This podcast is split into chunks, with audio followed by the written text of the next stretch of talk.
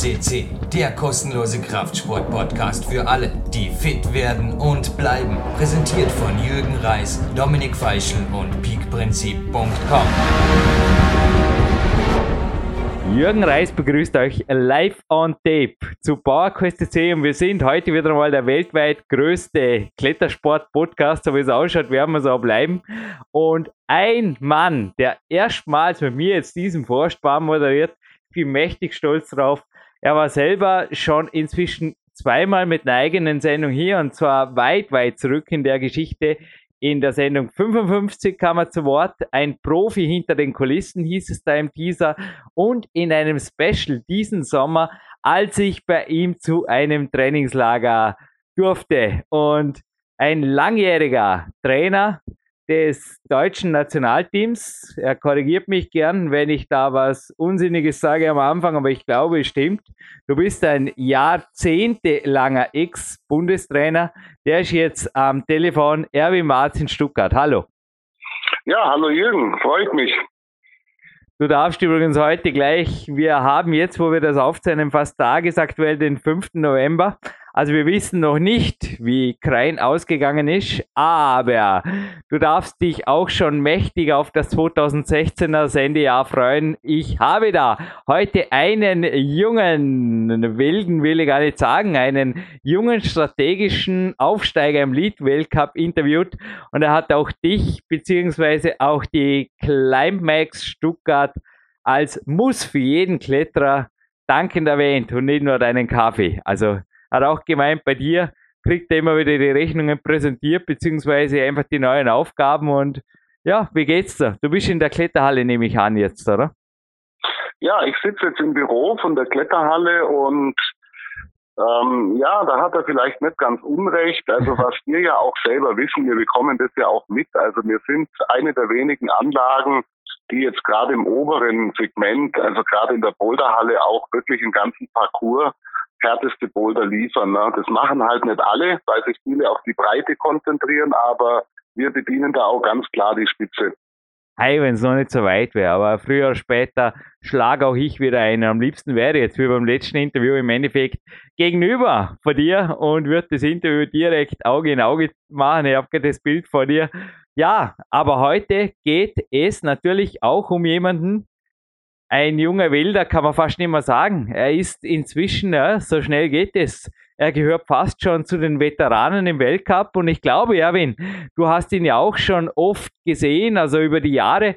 Wann ist er dir das erste Mal aufgefallen? Der heutige Wikinger. Natürlich lasse ich dir als Ehrengast die Ehre, den Korken knallen zu lassen, um wen es sich überhaupt handelt. Also wer heute jetzt im Hauptteil dieses Podcasts zu uns sprechen wird. Ja, heute geht es um einen starken Nordmann, den Magnus Mitbo. Und wie du schon gesagt hast, also ich kenne den Magnus jetzt schon jahrelang. Mhm. Äh, Magnus war schon äh, aktiv am, am Wettkampfgeschehen dabei, als ich noch mit Timo Preußler unterwegs war. Ja, ja. Also das ist wirklich schon eine Weile her. Also ich bin mir jetzt nicht ganz sicher, wie alt er genau ist, aber wie du sagst, äh, auf jeden Fall schon ein alter Hase, vor allem im Lead-Weltcup. Ne? Ja, war auch schon. Also bei uns ist auf jeden Fall schon vier Podcasts, alt oder jung, je nachdem, wie man sehen will. Und beim ersten Podcast war er 22, kannst du das hochrechnen, ist jetzt, den haben wir ja so 2010 gemacht. 305, 391, 446 und jetzt 533. Allesamt Gold. Also eine Quadrologie oder sowas haben wir jetzt in die Richtung. Sportreporter Erwin Marz, würde ich sagen, walte deines Amtes bitte die Platzierungen, ja, aber, die dir im Kopf geblieben sind seit Timo Preußlers Zeiten. Ja gut, es war also in der Anfangszeit hat er in der Tat sogar mit Timo so sich um die Plätze gestritten. Mhm. Beim Rockmasters lief nicht immer so rund. Da waren sie eher hinten dran und dann ging das ganz schlagartig bei Magnus. Ist dann wirklich also permanent mit jedem Jahr hat er sich im Weltcup verbessert bis er dann wirklich auch, sagen wir mal, ja, man kann wirklich sagen, regelmäßig in die Finals geklettert ist und äh, dann später auch, das war dann bis letztes, vorletztes Jahr auch mit mehreren Protestplätzen. Im Moment äh, sehe ich im Gesamtklassement für dieses Jahr, sehe ich ihn definitiv an falscher Stelle. Da ist er auf dem 15. Platz der kann mehr, das ist ganz klar. Ich weiß nicht, was jetzt dieses Jahr bei Magnus alles mehr oder weniger gelaufen ist, aber ich sage jetzt einmal, wenn der wenn der sich konkret und richtig vorbereitet, dann ist es auf jeden Fall ein, wieder ein regelmäßiger Finalist mit viel Luft nach oben. Ne? Also der Magnus, das kann ich sagen, da kenne ich ihn auch. Das ist nicht nur ein Talent, sondern auch zudem noch ein sehr fleißiger, ein Arbeiter, wie man so schön sagt. Ne? Also der schont sich sicher nicht. Wenn jetzt da kurz, es gibt ja keinen Abspann, aber wenn jetzt da kurz schon ein wenig den Bogen ins Interview spannen darf, du hast den Podcast natürlich auch vorab gehört glaubst du, wir haben sie jetzt so am Teaser niedergeschrieben, dass eventuell die olympisch optimierte Vorbereitung unter Anführungszeichen, die mir nicht so getaugt hat, dieses Jahr die Saison versalzen hat. Da kann man natürlich nur spekulieren jetzt, aber auch für mich war es eigentlich enttäuschend, vor allem ja für ihn selber vermutlich auch in Norwegen beim Heimweltcup. Ich denke, ja, das Finale wäre locker drin gewesen. Es war total enttäuschend. Also ich weiß nicht. Ja, also ich meine, der Magnus ist ein sehr positiv denkender Mensch und äh, man, er sagt vielleicht nicht wirklich, aber man hört, man kann so ein bisschen zwischen den Zeilen hören und lesen, es hat ihm sicher nicht so gut getaugt. Ne? Mhm. Und der Magnus ist natürlich auch einer, der schon ganz gern nach vorne will und mit Sicherheit wäre der gern im Finale gewesen in Norwegen, das ist ganz klar, aber das hat er auch nur knapp verpasst. Wobei man auch sagen muss, zudem, und das darf man einfach nicht vergessen, es sind jetzt einige Top-Athleten im Lead-Weltcup nicht mehr am Start gewesen dieses Jahr. Ne? Pascal, gut dazu, wie siehst du die Sache im Sportkletter-Weltcup? Also der Magnus jetzt mit ein bisschen mehr als Mitte 20 schon als Veteran zu bezeichnen, ist das frech oder ist es Realität, dass das Sportklettern mehr und mehr in Richtung Kunstturnen abdriftet, wo halt wirklich mit Mitte 20 langsam die ganz guten Jahre bei den meisten gezählt sind, wenige Ausnahmen wie ein Ramon ausgenommen? Also ich denke, Veteran müssen wir noch nicht sagen, aber so wie ich es gesagt habe, einer mit viel Erfahrung passt mit Sicherheit zu dem Alter Veteranen, würde ich in der Tat dann sagen, das sind die, die dann stark Richtung 30 gehen. Ne? Aber es wird jünger, auf jeden Fall. Also ich denke auch, dass so, so ich sage jetzt mal, der Peak dürfte so bei 6 und 27 liegen. Ja. Wahrscheinlich Tendenz weiter nach unten. Ne? Ich habe bei Magnus jetzt natürlich auch gemeint, der Veteran eher der Erfahrene. Aber man kann wirklich schon sagen, er gehört zu den, aber von sehr frühen Karriereenden. Ich nenne jetzt keine Namen, aber im aktuellen Klettern hast du vielleicht auch was gesehen, was mir, äh, ich will nicht sagen, das Herz gebrochen hat, aber ich habe ihr sehr, sehr gerne zugeschaut beim Bouldern und ich, ja, ich werde sie vermissen bei den ganzen, äh, sie, sie war einfach eine Frau mit gewaltigem Kampfgeist und ich dachte mir wirklich, war es jetzt schon, aber ja, es, es scheint so, dass teilweise, wie du es gesagt hast, die einen danken eigentlich offiziell ab, die anderen verschwinden einfach so oder kommen vielleicht wieder. Wie siehst du das Weltcup-Feld? Wird da in zehn Jahren wirklich vielleicht zwischen 15 und 20 das Ganze ausgetragen und danach ist vorbei? Na, also ja, es wird jünger, wie ich vorhin schon gesagt habe, aber ich, ich denke, es tendiert natürlich dahin, dass dann schon noch der ein oder andere auch aus der Erfahrung profitieren wird. Ich meine, ein 15-Jähriger, 16-Jähriger, das sind Ausnahmetalente, wie das damals zum Beispiel der der, der David war und so weiter, der, der Adam Ondra, also sowas wird es auch immer geben, aber genauso denke ich, wird es an Anfang 20-Jährige geben, die ordentlich punkten. Also ich denke irgendwo so zwischen 2 und 23, 24 vielleicht äh, wird dann wird einpendeln. Ziemlich sicher. Ich denke halt irgendwo auch, allein um die Kraft aufzubauen. Du hast mir in einer E-Mail gestern noch geschrieben, ich glaube, dich faszinieren auch nicht, wie so viele, die jetzt zuhören, nicht nur die Weltcup-Leistungen von einem Magnus, sondern auch das, was er teilweise auf YouTube und sonst hinterlassen hat in diversen Blogs. Also diese Rohkraft aufzubauen, wird den meisten halt auch im Teenageralter kaum möglich sein. Oder wie siehst du das? Was sind für dich so die sehenswertesten YouTube-Tipps oder was fasziniert dich am meisten am Norweger, um zurück zum Magnus zu kehren? Ja, was mich halt äh, schon ein bisschen, was mir gut gefällt am Magnus, das ist einfach die Disziplin, die er an Tag legt. Ne? Und das macht er wirklich äh, sehr konsequent. Und das ist meiner Meinung nach auch fürs Liedklettern genau das Rezept. Und da da kommen natürlich dann, je älter der Athlet wird, auch andere Einflüsse hinzu, wie zum Beispiel die, die berufliche Perspektive, äh, Studium etc. Na, das spielt ja dann auch alles eine Rolle, was einem im Prinzip von sowas abhält. Der Magnus hat sich davon bis jetzt noch nicht beeindrucken lassen. Der hat, also der macht das ganz, wie gesagt, mit viel Disziplin äh, zieht er das durch und äh, profitiert natürlich dann auch davon. Ne? Das fällt mir am Magnus mit Sicherheit am besten. Also mehr als seine einfingerigen Klimmzüge mit der Handel in der Hand. Jürgen, das wissen wir, wie schnell der Schuss nach hinten losgehen war kann. Nicht, war nicht ernst gemeint. Ah ja, ja doch, ist vielleicht gerne ein Thema. Du bist ja auch, wie gesagt, nach wie vor aktiver Leistungssporttrainer. Was hältst du ja, also, also, von den extremen Oldschool-Übungen? Sind das hier wirklich YouTube-Tricks oder sind die Trainings methodisch wertvoll? Also ich sage jetzt einmal, mit einem Zusatzgewicht einen einarmigen Klimmzug zu machen, da kann man spielen, da kann man sich messen, das kann auch motivieren, das ist kein Thema. Aber alles, was einfingerig abläuft, das würde ich auf jeden Fall mit Vorsicht genießen. Also und gerade mit Zusatzgewicht, also das könnte auch beim alten Hasen mal ein Band reißen. Ne? Also da würde ich einfach aufpassen. So, ich sage jetzt einfach als 39-Jähriger, ich will nächstes Jahr wieder in Stark gehen bei den Wettkämpfen und ich habe mir gerade gestern ein einschlägiges Trainingsvideo jetzt vor Jahren heuer zum Beispiel angeschaut und es mich mhm. fasziniert es, wenn Leute sowas können. Hangwagen an beiden kleinen Fingern. Nur für mich wäre es ähnlich wie die Dinge, die der Magnus zeigt auf dem Video. Zum Teil halt vermutlich der schnellste Weg auf ein radikales Karriereende, könnte man vorstellen. Also wie für die meisten, oder? Also ich denke, dass man sich da je nach Genetik vielleicht gar nicht dran tasten sollte, sondern lieber schwer klettern. Das ist so meine Meinung dazu. Aber ich weiß nicht, bei dir, wie schaut's aus?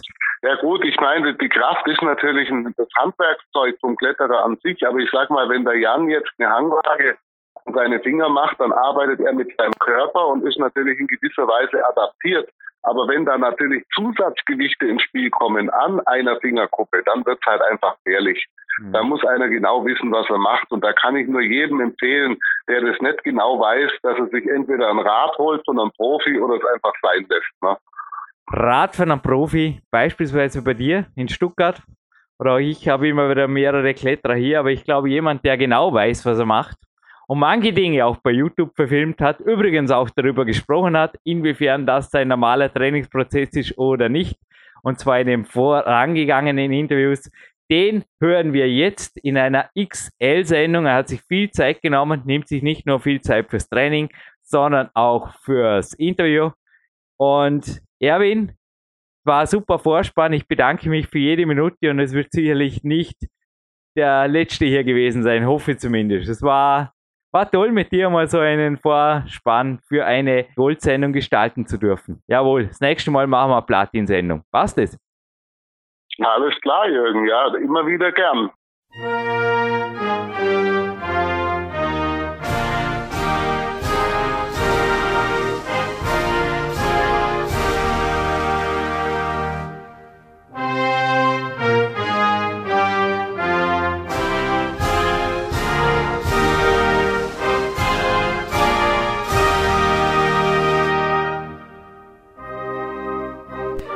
So with the Norwegian national anthem.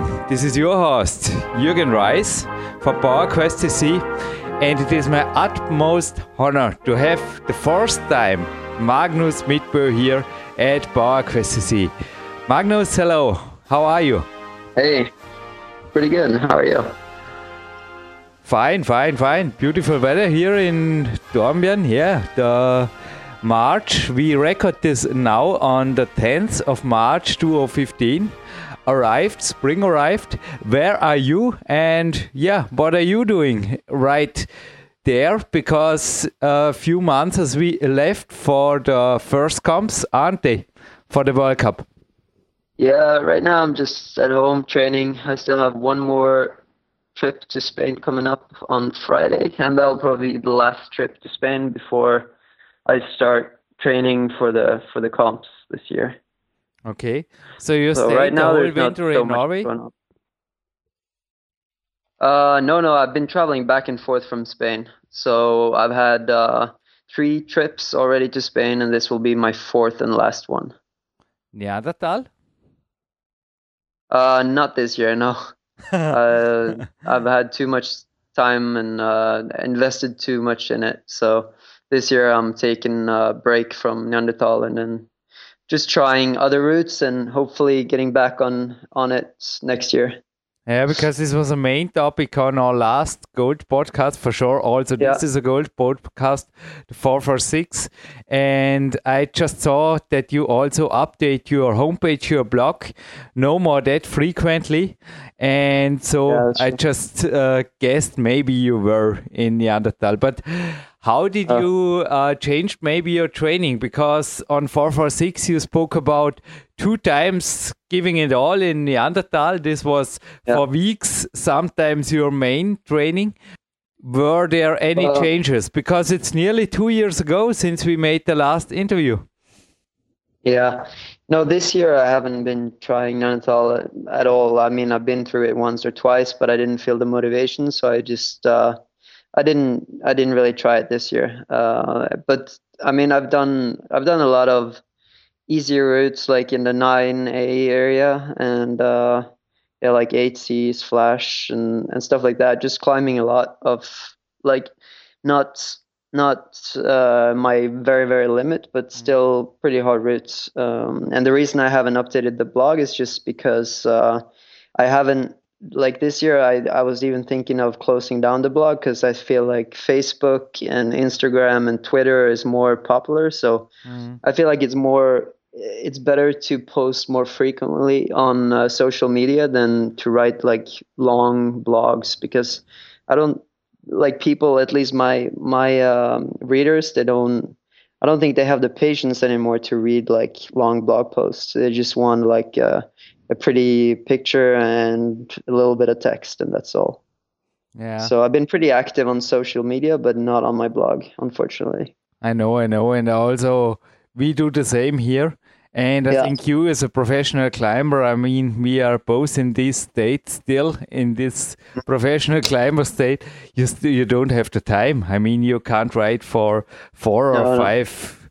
But also on my homepage, there are some news articles pretty old but yeah. we will also sometimes keep them update but the most frequent things is or also the most wanted things are facebook google plus and twitter i agree yeah. but yeah. on one of the articles i found on your homepage it's mm-hmm. now when we record this nine months ago, you were preparing yourself for 2014, and there were some interesting points I just highlighted.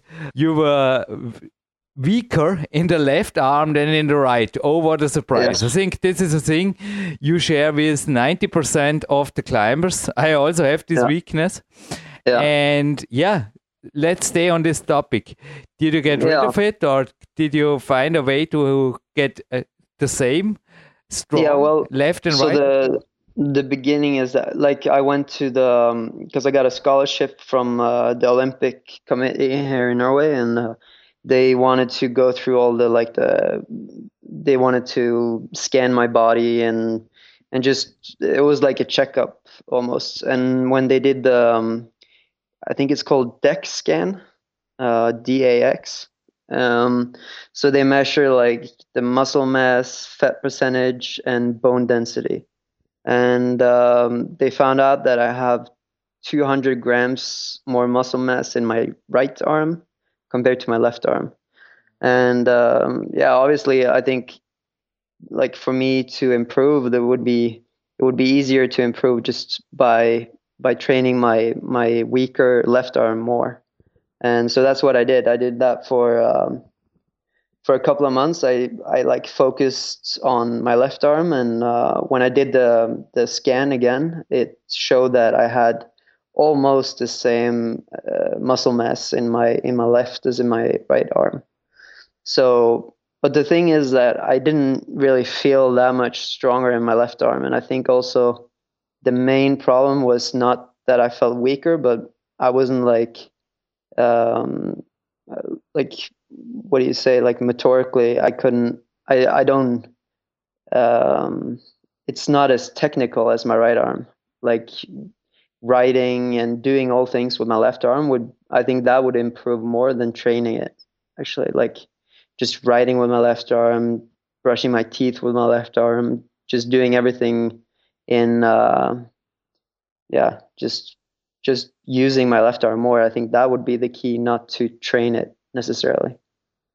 Yeah, but I mean, as I said before, with the writing on five or six uh, websites, I think the same thing is with yeah. this what you just said. I mean, you're a climber and you have to focus on your on your climbing and not learning yeah. to write with your left hand. I mean, that's yeah, exactly. Yeah, and also so last year I did um, I did a lot of changes last year, and uh, I think most of the changes I did didn't really help me. So this year I'll go back to doing what I know works for me, and uh, I won't listen to so many other people. I'll just do what I think is right. Somehow, this answer, I was really something I was looking forward because it yeah. was interesting. You were also writing here about the super healthy diet plan custom made for you yeah. by this Olympic organization. Yeah. And I was thinking back, I listened over and over again the last interviews, and I was thinking back, how can he improve his nutrition without suffering uh, enjoying life. You know what I mean? So yeah. how did they? Yeah, for me, uh, for me, it doesn't work. How did this turn out? Does it lower your body fat percentage, or were yeah. you lighter? Were you heavier? Were you? What was the result, and how long this study took place? It was correct me in the winter. Uh, 2013, 2014. So, how long and how sophisticated was this? And also for me or the listeners interesting, how was the influence of your other climbing training? Well, I started the diet on during spring 2014, and I tried it for three and a half months. And uh, well, the the fat percentage went down, but uh, my weight didn't really change at all, and I felt like I had less energy, and uh, I don't know, I, it just didn't feel good at all. And uh, I mean, I think the secret? What were the major changes? Did they increase the protein or the carbs? Yeah, they they increased the protein by a lot, like twice the amount of of uh, what I normally would eat. Um, and uh, yeah, less sugar, less fish, uh, fish, more, fish, fish, yeah, fish, fish, fish. Yeah, more healthy fat, uh, all that stuff. And I think, but I think the main problem was just that it took so much time and energy to to go through with the diet and everything. So it took also time and energy off climbing because um, I feel like I don't know I I put a lot of, a lot of effort and uh, I yeah a lot of energy into climbing and uh, training and if I if I had a really strict like diet regime I would just get tired and lose motivation and that's that's how it felt like at the end. So then I just uh, decided to go back to uh, normal, like what I normally do, and but by that time I think it was a little too late, and um, yeah, it didn't. For me, it wasn't the best season. So I'm not gonna I'm not gonna blame it on anything, but because I'm also open to trying new things, and I I think it's better to having tried it and then now I can say that it doesn't work for me uh, than to not try it and always wonder if it would help me. Back to the training of a left arm. Sean McColl was on yeah. podcast 500, and in his uh-huh. video, you can see that he is campusing, and then he says on the weaker arm, he doing twice the work. So he making every set twice. And mm. on your blog, I see a picture of you uh, hanging on a campus board with a weight plate on, uh, correct me, it's on a climbing belt. Oh no, it's a weightlifting belt. So, yeah. how exactly were you training your left arm? Did you increase the volume, the intensity, or both? Just the repetitions, actually. Like I increased, if I did uh, kind of like Sean did, I guess. Like I would do twice as much on my left arm as my right arm. So when I did dead hangs with one arm, I would do uh, maybe four repetitions on my left and two repetitions on my right. So always twice as much. And I would also like after almost every climbing session, I would do lock offs and stuff on my left arm just to, I mean, mainly just to increase the muscle mass because I wanted to, I wanted to um, uh, even it out. You know the the difference between right and, and left arm.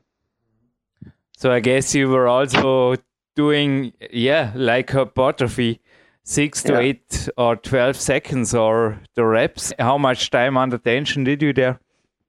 Uh, sorry, what? What was the time under tension? I mean, was were this the normal hypertrophy six to eight seconds or six to eight move yeah. range or? Yeah, with the, dead hangs, I would hang uh, left arm on a on a crimp, uh, and between yeah six and eight seconds. Uh, and with the lockoffs, I would um, I would have a some extra weight in my in my uh, other hand, and I would do yeah the same between six and ten seconds on. And how many how many sets and how many set breaks? Sorry for the details, but I think um, maybe they are worse. Question. Yeah, I think yeah two on my right and and four on my left, and that was just uh, like an addition to the to the normal climbing like at the end of the session, I would do that. I understand. It's, it's, yeah. With this muscle gain protein diet, were there any supplements like creatine involved? No, no creatine. But um, the the only thing I needed to take was uh, calcium because uh, they measured the bone density and they said that for me in the future it could be beneficial to take some extra calcium. So um, and and I still still do take calcium because I think it's yeah it's good for for bones and stuff. So that's mainly just of uh, health reasons, mm-hmm. not because it helps me climbing. So it helped something for your future. It's good. Yeah. Keep doing it. Yeah. Now I think also this medical checks. I also do it twice a year. Is mm really important for every athlete. But well, after that, I mean, the 2014 season, how satisfied were you? I mean, 10th place, it's great. I mean, two or 13, you make the 15th, and now you went to 10 yeah. to 10th. Also in world ranking, you are the current number 10. Now we yeah, record this. It was okay, wasn't it? Yeah, but the thing is, in 2013, I didn't do many World Cups at all. I did. Uh, two less than this year. Uh, last know, year, did, but anyway, yeah. you really made also the sixth place in Inzai. Yeah, yeah, okay, you were not on the podiums, but in your word, how turned the 2014 season out? Uh, well, it was okay. I felt like I was pretty stable. I was always around. I think I had like three or four tenth places, and I had the seventh place in Chamonix and a sixth place in Inzai. So I mean, I was pretty satisfied uh, with how consistent I was, but at the same time, it's for me, it's not only about the results. Like results were okay, but I just didn't feel, I just didn't feel great. Uh, like I was going into the to the comps, and I wouldn't feel like really strong. And when I don't feel really strong, I don't get really psyched, and it's just, uh, it's just a bad uh, that's just a bad thing. Um, I think, uh, yeah, confidence for me is is really important. Like I, I need to feel strong during trainings before the comps, and then I, I go into to the comps and I feel uh, like I have a lot of energy and I feel like I'm, uh, I have a lot of confidence, and confidence uh, is really important. I think in any sports and and for any athlete. So. Absolutely. I mean, before we come to how you build up the confidence for this year, I mean, as the listeners now guess, yes, they know, I put this interview exactly online to the World Cup finals in Kranj. So, what is your prediction for this year? Who is on the first, the second, and the third place of the men? This is also, I think, a nice question for you because it this interview, the last thing I want is to put you under pressure. So anything you say, I mean, it's March now. Uh, Not even the first event took place. We both, yeah. I think, if you have insider information, I, nice, but I don't know if Adam Ondra is even competing this year. So, oh, right out of your mind, what's your prediction for 2015? Uh, that's the thing, though. Like, uh, I don't know who's going to compete at what because Adam has been a little back and forth, and also Jacob has little, been a little back and forth.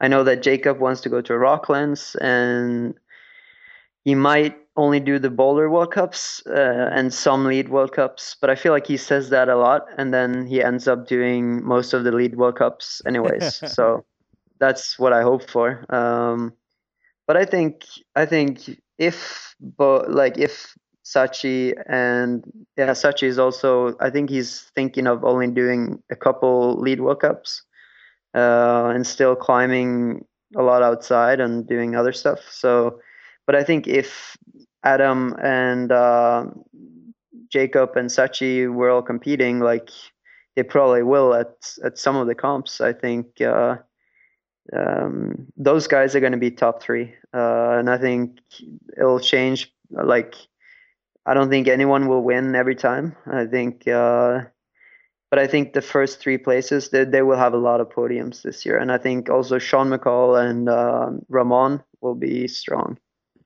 And then there are the French guys who who often make like almost every time they have like a couple French guys in finals. So and like uh, Romain Desgrands can do can do uh, pretty well, and I think he can podium once in a while too. I think yeah, there are a lot of a lot of strong guys. There are a lot of uh, like the the top ten climbers uh, are all strong, and I think um, anyone can win with a little bit of luck and just having a good day. So, uh, it's, um, but that makes the sport really interesting too. Like in bouldering, it's it's a little more like up and down, and they're not as consistent. And I think it makes a more interesting um, interesting uh, competition format allow me as a licensed interviewer a prediction. Yeah. There is a, I don't know, a strong Norwegian guy who is now 26 and becoming 27 or is already 27 when we put this online and maybe watch up uh, the top five. You will maybe find a name from Norway. I hope it's Magnus Midtbø. No, top five is, it is possible for you, Magnus. I know. Yeah, yeah. I mean, uh, I I hope so. I mean, I I think it's really hard to be as consistent as say uh, Sachi and uh, Adam and Jakob, but I'm hoping for for a lot of finals and maybe some podiums this year for sure. So it would be. I think this is the right way to psych you up for the preparation. What are you doing, or what was your winter training? You talked about Spain and also yeah. doing there a little bit more volume. But your winter training, I mean, it was, yeah, relatively hardcore in the last podcast. But did you did something even more weird, or also the YouTube videos and the things the listeners know? I mean, what was new? What was old? And what did changed this year? So, how do you prepare to become top five? Well, for me, it's always, as I said, been about motivation, and uh, I think Neanderthal has been uh, has been like uh, has been blocking me. I haven't felt so much joy climbing it, and I for two seasons now I've I've gone home without doing doing the route, and since I focused so much time on that route, I haven't really done anything. So this year it was all about like climbing a lot and climbing a lot of hard routes, and I feel like that way my confidence has gone up, and uh, also I feel I feel really like motivated again to to climb. And every time when I go back home between the Spanish trips, I I get straight back to training. Um, I don't I don't do many rest days, and I I feel like I like I have a lot more hours in the gym uh, compared to last year at this time. I had probably twice as many already. So in I feel a lot stronger physically. In the last interview, you said you were not making any rest days at all, or maybe just one or two. I think also yeah. in the in the in all three interviews when you are at home, was there any change, or do you still climb five no, six days a week?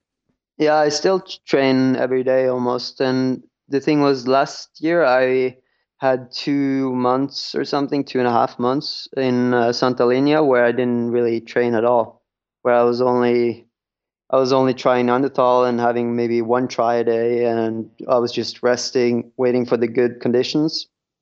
And uh, I haven't done that at all this year. This year I've just been climbing every day. When I'm in Spain, I do many routes a day, and uh, yeah, I get I get a lot done. Like I've uh, I feel like I've climbed a lot of pretty hard routes this year already, and that I mean it gives me confidence, but it also gives me motivation to keep on training when I get back home to to be stronger for the next trips to Spain.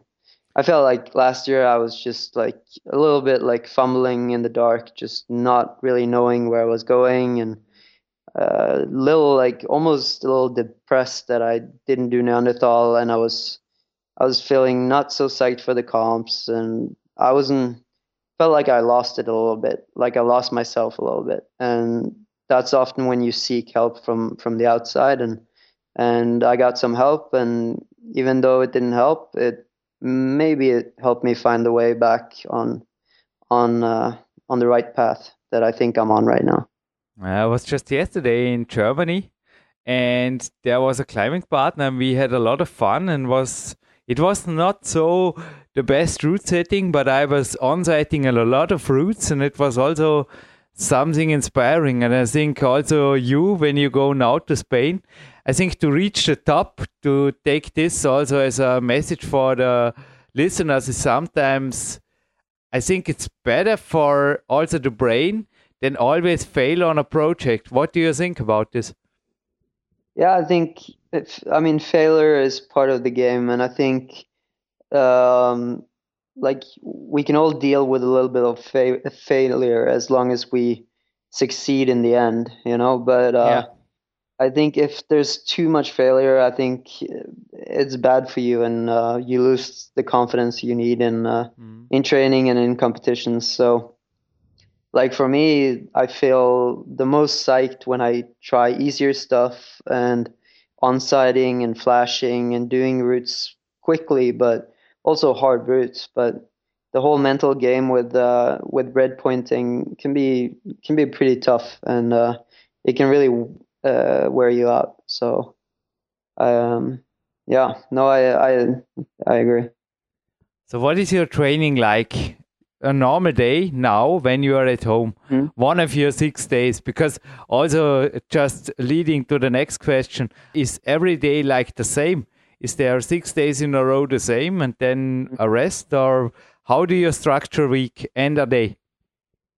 No, I don't. Um, like I don't. I don't uh, write down a program or anything. But what I usually do is I have. Um, as soon as I get back from Spain, like I do two weeks in Spain, and then I come home for two weeks. And the first week at home, I'll do one session of like body tension, uh, like abs and back, and um, just do like normal training and and then I go climbing um, in the evening with friends and stuff.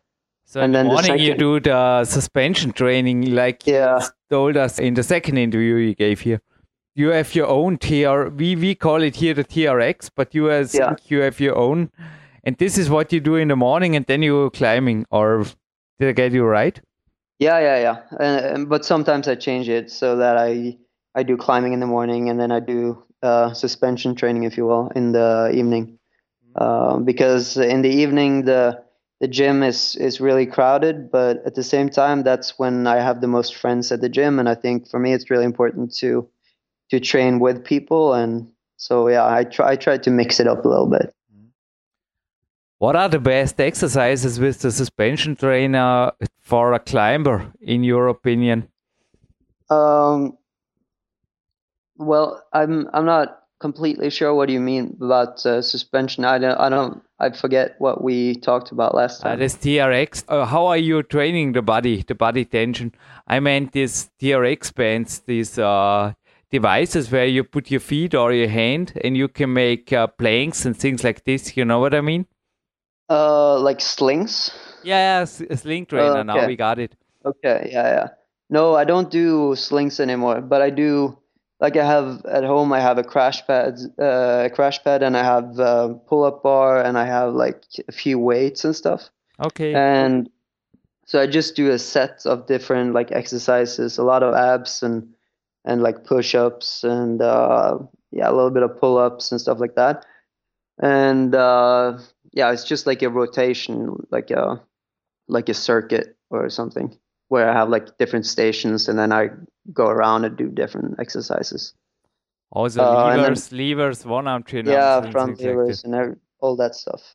Okay. And I, I feel like it really helps me just being overall fit and. Uh, uh even though I probably gain a little bit of muscle mass, I feel like it's it, it feels good and I feel light afterwards, you know, like energized. But you do know more, as you told us in the very first interview you did here, heavy weight training. Uh, yeah, I did uh, more heavyweight training than I do now. Uh, but uh, it's it's it feels a little bit the same way as weight training though. Like I feel like I get more muscles and I feel a little bigger and a little more heavy. But I I don't know. For me, just doing weights and and like body exercises, it makes me feel feel good. As long as I don't do do them too much, so that I get tired from my from my climbing, it uh, I think it works for me. Which are the best exercises, maybe also with weights for climber in your opinion?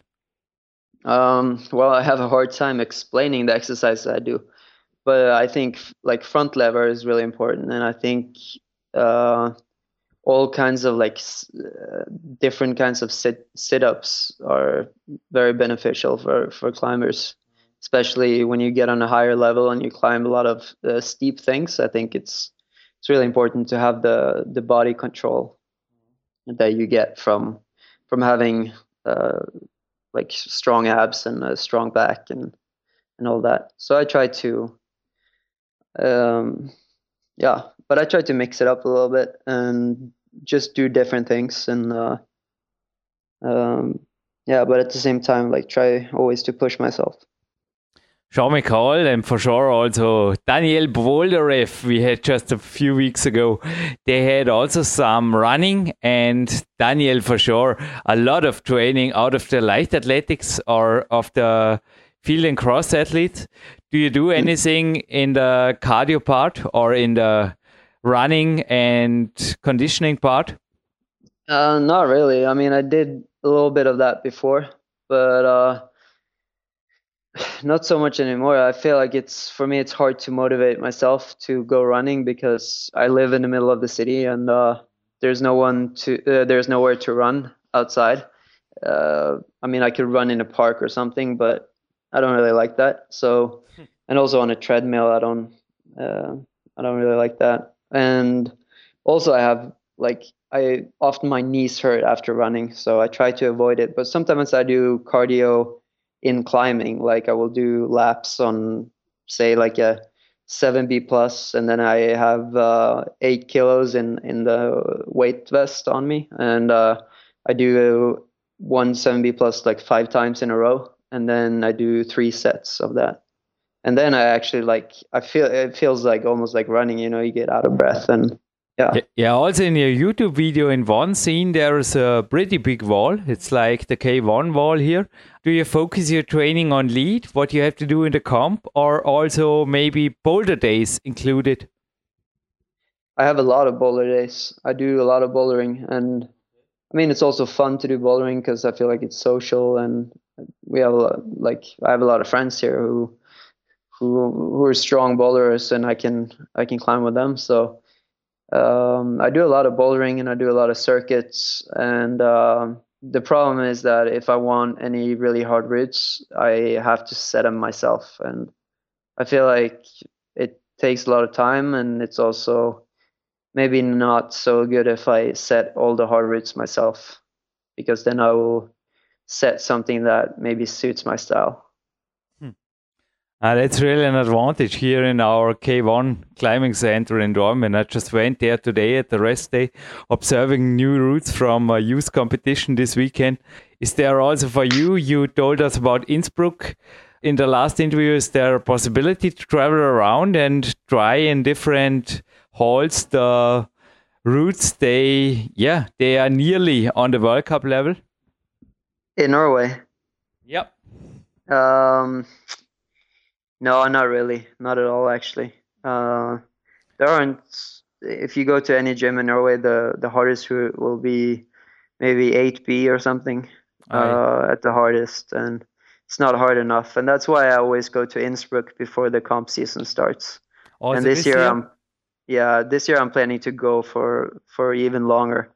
I'm planning to go for a month in total. I'm hoping, mm-hmm. um, just because I feel like that's the best training for me. I mean, not only the routes, uh, but also the people I train with. Uh, I'm training with uh, with like Jakob and Mario and and uh, yeah, they're really strong guys, and I feel like uh, they help push me, and uh, that's that's basically what I need. Cool. To be pushed. Dornbirn is two hours from Innsbruck. Maybe if you have yeah. time, you are welcome. But back to your bouldering.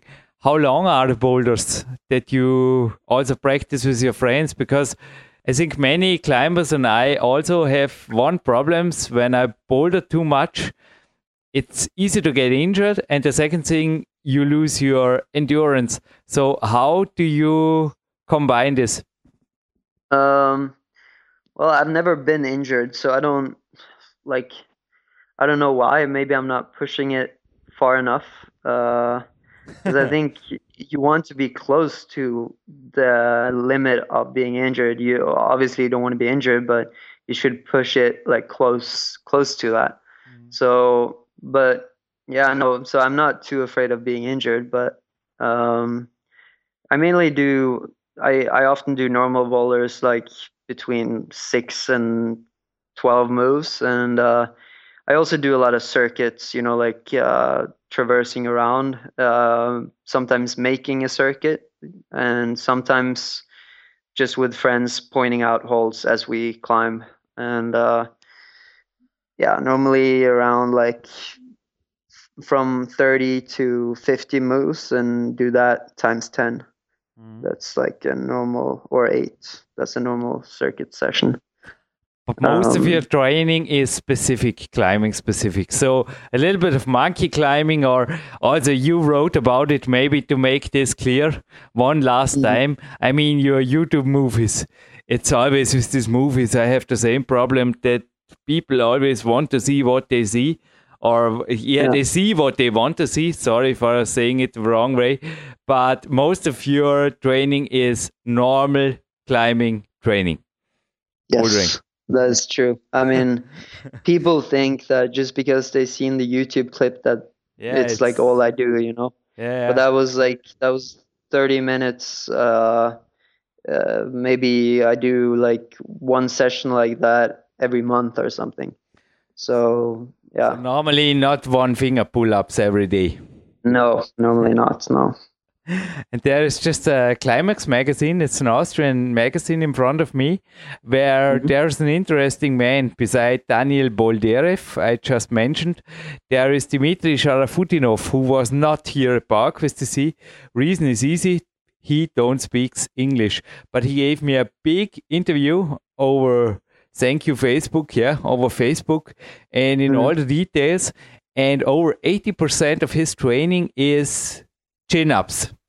so, yeah, what do you think? Are chin ups good for climbing, or do you even think weighted chin ups? Also, some trainers say they make you stiff, heavy, and slow. So, what is your opinion? Because with this Dimitri Sharafutdinov, I got the opinion this chin up thing got in a whole new level of discussion again, also in, internationally. Also, Chuck Fryberger's yeah. film, I don't know if you know this Exposure Volume 2. It's a great mm. motivation film, but there you also see this Russian training. And what is your opinion about this?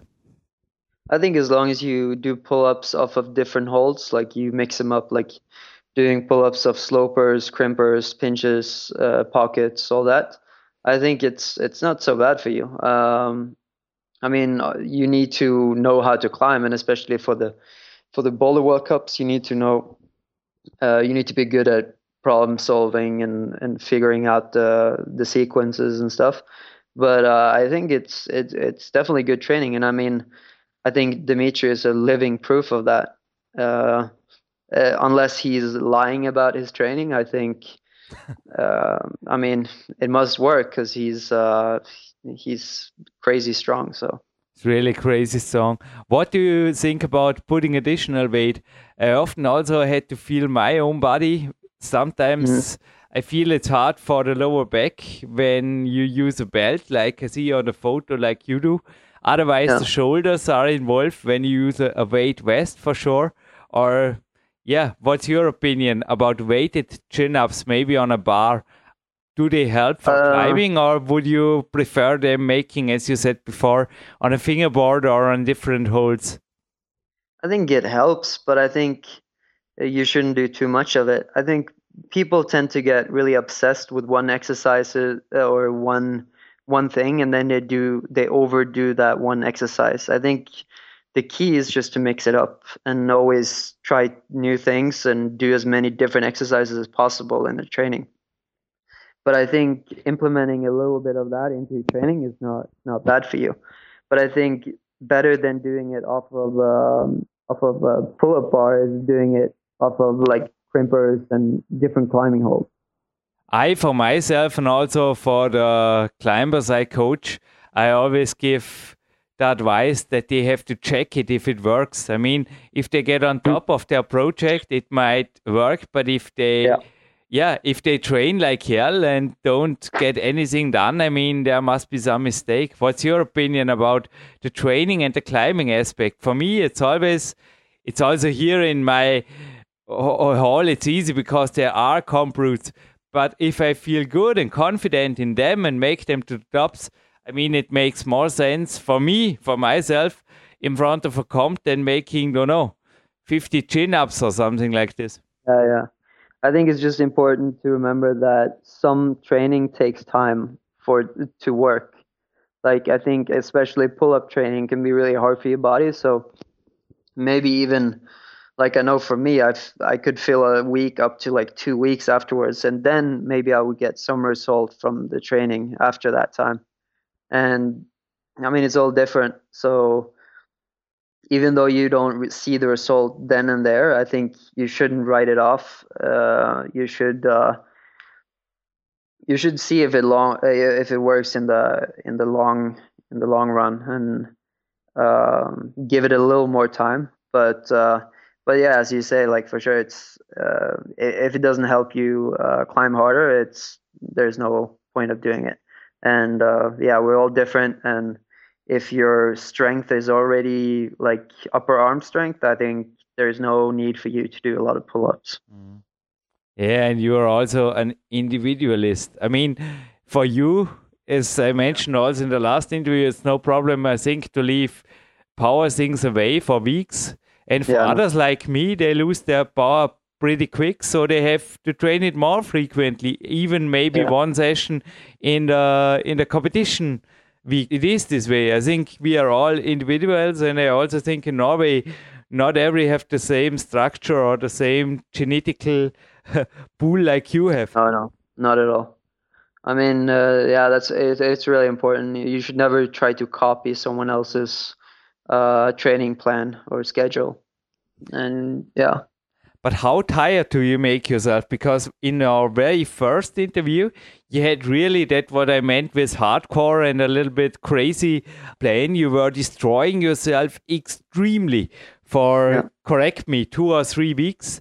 And in the yeah. second interview, you were mentioning your cycle where you sometimes train 10 days in a row and then make two rest days and repeat this with 10 days in an easier part. So did you found here any evolution or improvement in your cycling? Yeah, for sure. I mean, I, I feel like I need to sometimes do really hard uh, um, weeks to just break myself down and then but it takes time for me to build build up. So when I go back from Spain now, I try to train as hard as possible. And even though I'm a little bit tired, like the first few days uh, back in Spain, I feel like it will help me when the when the comps start, and uh, that's when I will be rewarded for for the the effort I put in now. Uh, and for me, that's it's really key to to really break down my bodies once in a while. Um, but uh, but at the same time, I feel I mean it's um, it's hard for the motivation because I feel I feel really weak when I do it, and uh, like I have no energy. I'm just like as soon as I get back home from training, I'm just laying on the couch, not doing anything. But um, yeah, for me, it it works. I think just breaking down the body um, a couple of weeks and then rebuilding it uh, by going to Spain and climbing outside and and just having fun, and then coming back home and and doing the same thing over again. I mean, on um, average, when you're at home, how many hours a day do you break down your body, or do you train? Um, it's two sessions. I mean, it's one in the yeah, morning. yeah, but it, pretty short sessions, but intense. You know, like uh, maybe two hours at most every session. But during those two hours, I do a lot of climbing. Do you destroy or deplete yourself, or do you say, ah, I want to train the next day and so I stop training? Andreas Bindhammer was in an interview here saying he is always trying to stop as if he can train the next day, even though it's a rest day. So is this maybe also your mindset? No, not at all. I feel like for me, it's impossible to say if I uh, will be too tired, too sore to train the next day. Um, so I always I always try to to empty myself uh, and do as much as I can. We have many uh, things in common. Not... Andreas, even though he's a mentor for me in this, he's a miracle. I don't know. he he got much more control over his body. But you you uh, destroy yourself sometimes, yeah, really. But only at this time of year. I mean, right in front of the competitions and stuff. Then I'm much more patient. I do way less training. and I just build up a lot of uh, a lot of energy because uh, yeah, you need that for comps. I feel. Yeah, for sure. So, yeah. How many weeks in front of the comps do you taper yourself down? I mean, I tried two, three weeks. Patxi Usobiaga once in an interview wrote, uh, yeah, even up to two months. What is your opinion here? No, I I think three or four weeks. It depends on how long the competition season is, and uh, like if you rest two months before the first comp, then I think maybe you'll be really strong in the first comp, but then you will gradually get weaker and weaker. So I think it depends on what comp you want to focus on and when it is. But I think for me to be my strongest, I would need to just climb and uh, do like red points, but easier train, not train a lot for maybe five, six weeks in front of a comp. That's when I would be the strongest. So just a couple of routes a day, red points, and that's all. Yeah, yeah, maybe like five, five routes, like uh, warm up, and then two hard ones, and then two like medium. And those those to the top, if possible, to the top. So about uh, about ninety percent of your maximum. Yeah, yeah. I think this is also a recipe very good for the mind. I also read it in a mental training book, not for sports but for general, that before the comps you should seek for successes, not for you know, not for dropouts. And this is the the wrong time to to have failure. Yeah, yeah, yeah. No, for sure. I mean the the head and the mindset is really important for comps, and that's it's for sure the key. And also in training, it's really. I mean, in training is probably even more uh, important. Like to give 100% every session is really hard, but if you can give uh, yeah 100% as many as many sessions as possible i think that's what's really important you know like i see a lot of people going to the gym and and not really they don't seem to um, to unleash the the potential they have. Like they don't give give it uh, everything they got. And i think that is like one of the strongest qualities of of many of the best climbers. Like if you look at adam or chris sharma or someone like they really um, they always try their best no matter what they're trying you know? And I think that's that's really the key. Always be motivated to to push yourself and and you know like liking uh, being out of your comfort level. Mm. But on the other hand, if you really overtrain, I mean, if you destroyed yourself lying on the couch, then sleeping, and the next day yeah. you are still feeling depleted and weak, do you then make a rest day or force yourself yeah, to then train? It depends on what time of year it is. But what I mean about pushing yourself is not to do so much, but maybe say if you do one route a day, to be able to really push yourself on that route, you know, like really fight on on on every route you get on. I think that's the most important thing. Not to hang out in the gym for five hours. That's, uh, I mean, the the quality training I think is the most important training, and I think in order to get the highest quality possible, you need to be able to uh, push yourself, and by having a strong mind and liking uh, the pain and the like being out of your comfort zone. And for sure, it is a quality job. Being yeah. a professional climber with 30 moves, you win a World Cup, maybe. Yeah. And but if you are weak, if you check out your maximum level in the morning, maybe with a campus movement, and you see, don't know, I destroyed myself too much yesterday. Do you then make a rest day, or do you go on with climbing and try the best you can get on this day? I mean, at at this time of year, I would probably still climb. Uh, I would do something. I would just, I wouldn't care if I felt a little bit weaker. I would still climb. But if it was just in front of the competition season, I would for sure rest. I would take it easy and and um, yeah, gain as much power and energy as I could, and then do some hard routes the next day. Mm-hmm. Your antagonistic training, one of the last question, was there any change? Because you might remember after we were making the last interview, we met in Imst, and there you had, I was really afraid of you before the first qualification you had a shoulder problem but then you yeah. climbed pretty well and i think it was gone after it. But i was really thinking about the interview where you said you were leaving away the antagonistic training and also wrote on your blog that maybe this is the reason why you kept injury free. So it's maybe also this imst one sign have you did something after this? I mean it's nearly two years ago but yeah. were there any problems afterwards no, not at all. I mean, sometimes if you just pull a little muscle in your shoulder or something, will feel weird, but um, no, I I haven't had any problems with it after that, and uh, but I still do a lot of uh, antagonistic training, and that's also I try to implement that in my in my morning training when I do all the the abs and the push-ups and stuff like that. Uh, that's also part of the part of that.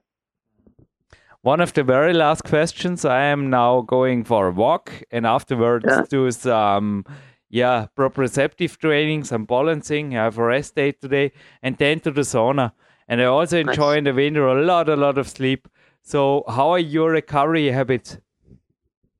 Um, well, it's, I mean, uh, sleep is like definitely the key. Like to be able to train really hard, you need a lot of sleep. And uh, still nine hours, maybe sometimes 10 hours, you said in the last interview.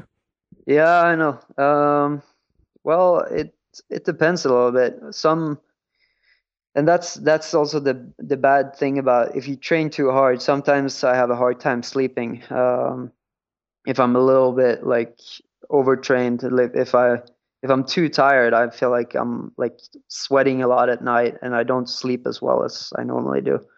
So, um, but yeah, I try to sleep uh, eight, eight or nine hours, and I try to not sleep longer than that because then the next day I won't be able to sleep. So I try to keep the the hours of sleeping as consistent as possible throughout uh, the whole year.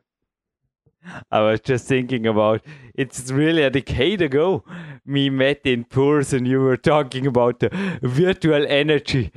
Yeah. I often have the thing that I don't sleep when I have too much adrenals and a too good day and maybe a cup of virtual energy, you know, the coffee too much. Yeah, the coffee. So yeah, yeah, do you leave it away or what is your because no, you no, always no, I, shuffle I, around there with, with coffee or more coffee or no coffee? No, I drink I drink a lot of coffee. I mean, almost too much coffee. not before I go to sleep, but during the morning and the evening. Uh, How many the, cups? How many cups average? Probably like four or five. Uh, yeah, that's okay. Yeah.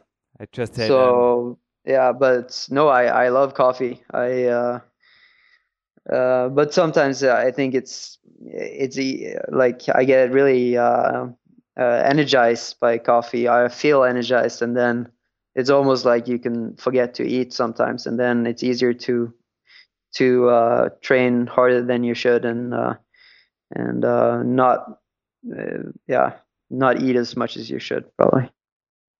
I have another podcast here with Austrian specialists for medicine and also discussed with him this in Alternativmedizin Podcast EU. It's in German, but I said to him that I leave away the coffee and I do mm. on the rest days.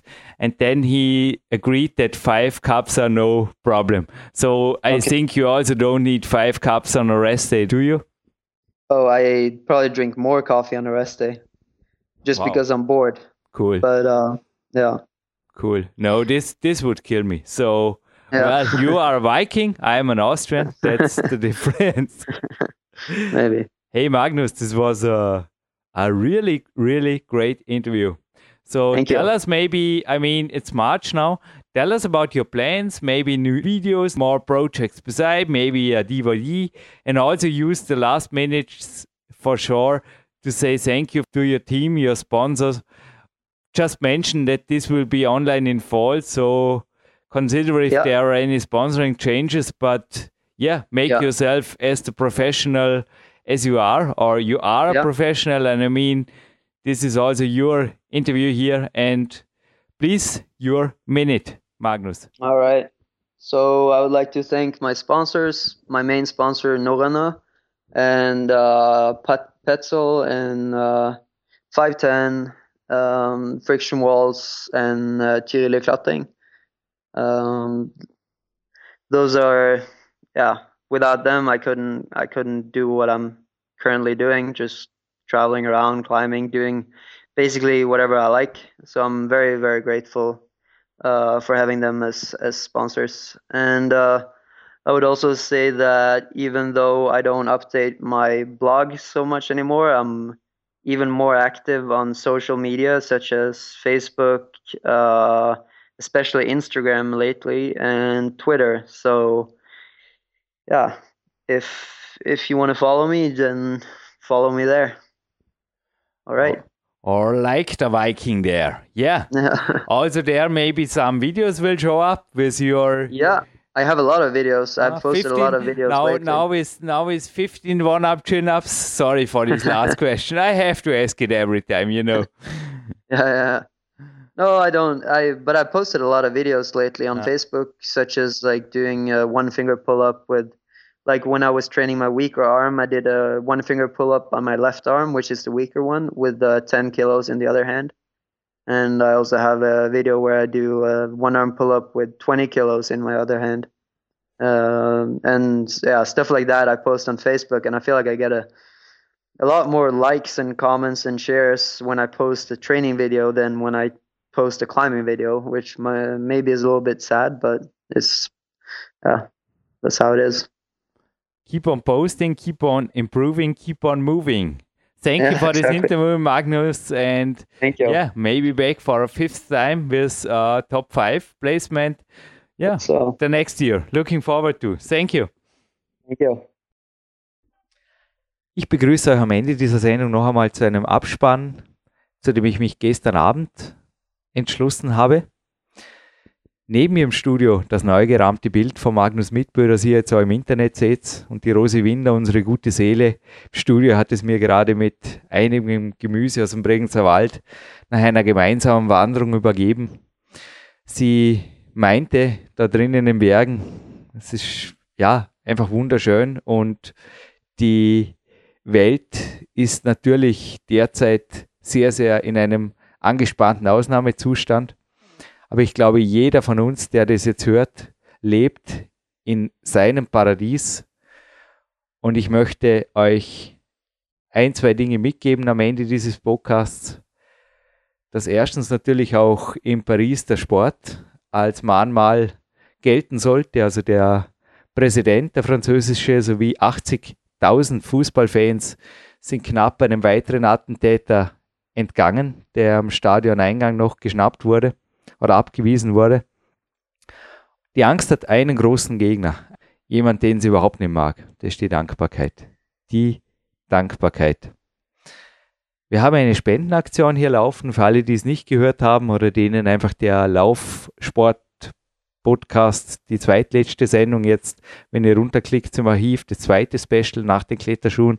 Wenn das zu lang ist, klickt in den letzten zehn Minuten einfach klar rein und dort werdet ihr hören, dass wir vorweihnachtlich hier Spenden sammeln. Nicht für uns, sondern einfach für eine Organisation, die euch was gibt. Ich habe zum Beispiel das Malawi-Krankenhaus meines Hausarztes Dr. Spiegel genannt, wo ich sicher weiß, dass das Geld nach Afrika kommt oder beziehungsweise auch hier schon Gegenstände gekauft werden, die die Leute unten wirklich verwenden können, damit einfach der Gegenwert der Spenden einfach runterkommt. Aber wenn es jetzt in Bezug auf Paris auch Brave for Paris oder was auch immer naheliegende Spendenorganisationen gibt, wäre es schön ich habe mir so überlegt, ihr könnt im Endeffekt auch selber spenden und uns die Bestätigung schicken. Ich habe ein sehr wertvoll gewordenes Buch inzwischen vom Riva Verlag vor mir, das Medizinballtraining. Es hat sich mit Unterschriften gefüllt von unterschiedlichsten Trainer, Betreuern und Athleten vom Olympiazentrum. Und ich habe mir einfach gedacht, dass das der Höchstspender kriegt. Vielleicht fallen uns sonst noch einige Geschenke ein. Wir werden uns auf jeden Fall auch bei euch dankbar zeigen, beziehungsweise auch Spender und Unternehmen, wenn gewünscht, wie ich es dort auch angeboten habe, in der Sendung nennen und auch den Spendenbetrag, also wie ihr wollt. Und wie gesagt, ihr könnt uns das Geld geben und wir überweisen es dann weiter und wir schicken euch die Bestätigung oder umgekehrt. Oder ihr könnt einfach sagen, Caritas Rotes Kreuz oder jetzt einfach eine französische Organisation wird das Geld erhalten und ihr kriegt die Bestätigung. Die EU ich bleibe hier politikfrei. Ich denke, Menschlichkeit geht immer voraus. Die EU hat heute zu einer Schweigeminute aufgerufen, die ich jetzt gerne mit euch teilen möchte. Und der Marc Protze hat uns ein Track für seiner neuen CD zur Verfügung gestellt, Violin Dreams. Und ich verabschiede mich jetzt und sage Danke.